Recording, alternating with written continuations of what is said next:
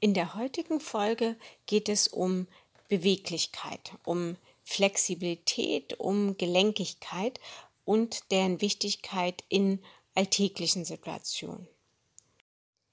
Wenn man das Wort Beweglichkeit hört, denken viele Menschen erstmal an Turner, an Akrobaten und an Zirkusartisten, also an unglaubliche Verwringung und Verrenkung.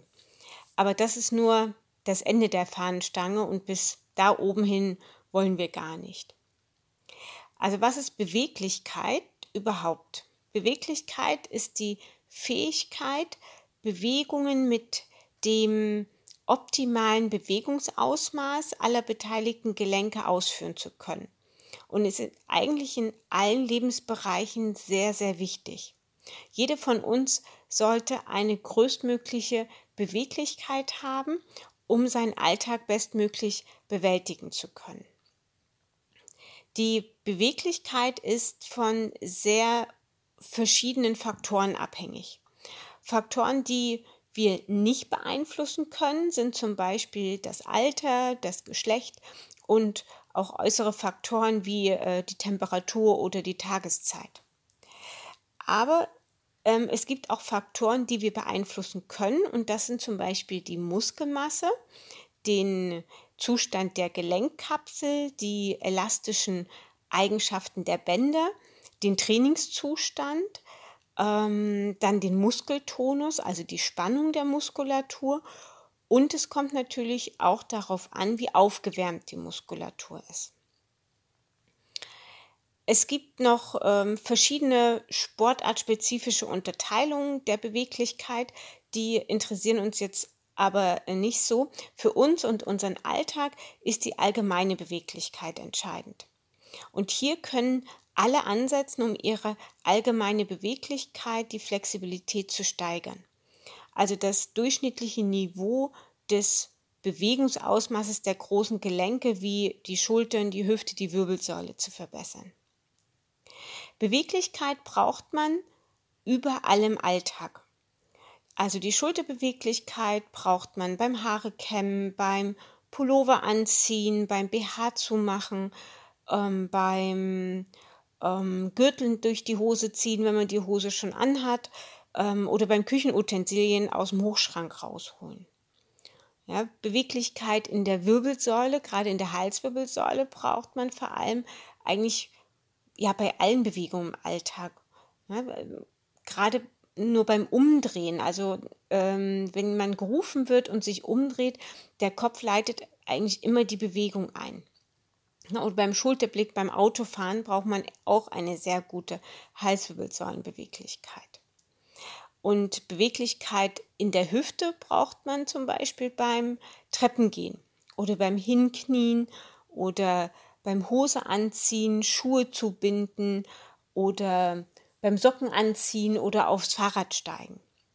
Also es gibt so viele Situationen im Alltag, in denen man eine gute Beweglichkeit braucht. Meist merkt man das aber erst, wenn man eingeschränkt ist und feststellt, was eben jetzt nicht mehr geht. Und so sollte das Beweglichkeitstraining ein ganz wichtiger Bestandteil des persönlichen Trainings sein. Im Säuglings- und Kindesalter ist die Beweglichkeit am größten, nimmt dann jedoch ab. Aber mit einem gezielten Training kann die Beweglichkeit auch im Alter noch gesteigert werden ja, oder der Prozess verlangsamt werden. Also was bringt ein das äh, Flexibilitätstraining? Was macht es in unserem Körper? Also es gibt ganz viele positive Aspekte, die das Flexibilitätstraining mit sich bringt. In erster Linie wird die Gelenkbeweglichkeit selbst optimiert. Also die Faszien werden positiv beeinflusst und hemmen die Bewegungen aufgrund ähm, von zum Beispiel Verklebung nicht. Ebenso werden die Muskelaktivitäten beeinflusst, also die koordinativen Abläufe im Muskel werden verbessert und es kommt zu einer muskulären Lockerung und Entspannung noch dazu. Mm, ein ganz wichtiger Aspekt ähm, ist auch das Vorbeugen von Fehlhaltung und ähm, damit einhergehend auch ähm, zur Schmerzreduktion.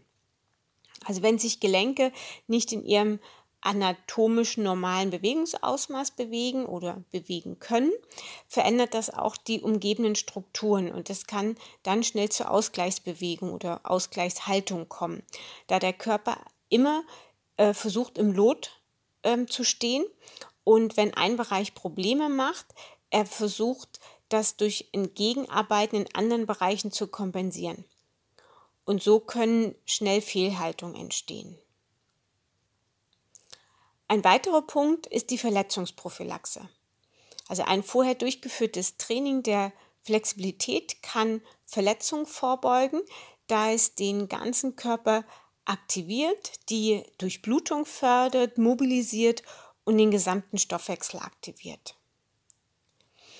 Und dadurch kann auch der Muskel eine höhere Kraft entfalten und die Bewegungen werden ökonomischer. Mit den entsprechenden Reizen hat das Training der Flexibilität auch Effekte auf bindegewebige Strukturen, also auch auf Faszien, Sehnen, Bänder, die passen sich dann an, also mechanische, die mechanische Belastbarkeit wird gesteigert, die Verfilzungen, Verklebungen werden aufgelöst und die allgemeine Elastizität wird gesteigert. Man kann zum Beispiel auch sehr gut die Beweglichkeit im Wasser trainieren und damit die Beweglichkeit erhöhen. Also aufgrund der Entlastung des Stütz- und Bewegungssystems sind ähm, hemmende Faktoren gebremst ähm, und vor allem im Warmwasser erhöht sich das aktive Bewegungsausmaß. Das ist vor allem für Menschen, die sehr schmerzbehaftet sind und durch die Schmerzen von vornherein einen sehr hohen Muskeltonus, also eine hohe Muskelspannung haben und schlecht locker lassen können. Da kann ihnen das Wasser oder das warme Wasser halt sehr gut helfen. Die Frage, ob vor oder nach dem Training, also vor oder nach dem eigentlichen Training, ist ähm, nicht wissenschaftlich bewiesen und ist auch noch nicht so ausreichend geklärt. Also was sicher ist, dass äh, in einem aufgewärmten, aber nicht komplett ermüdeten Zustand die Beweglichkeit größer ist. Also ist es sinnvoll, vor dem eigentlichen Krafttraining zu mobilisieren und die Flexibilität zu steigern. Vor allem die Bereiche, die dann beim Training im Vordergrund stehen. Ähm, wenn man das Gefühl hat, dass es einem gut tut, nach dem Training noch eine kurze Sequenz einzulegen, kann man das gerne machen. Also hier geht es dann eher um die sogenannte psychophysische Regulation. Also das heißt, ähm, das Wohlbefinden, die psychische Komponente, die Entspannung und das Runterkommen am Ende des Trainings steht dann im Fokus.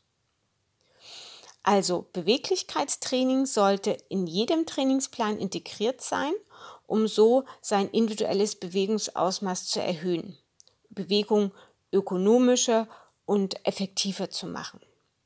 Ja, es ist wichtig, um die altersbedingte Verminderung der Beweglichkeit zu bremsen und möglichst lange mobil und agil zu sein.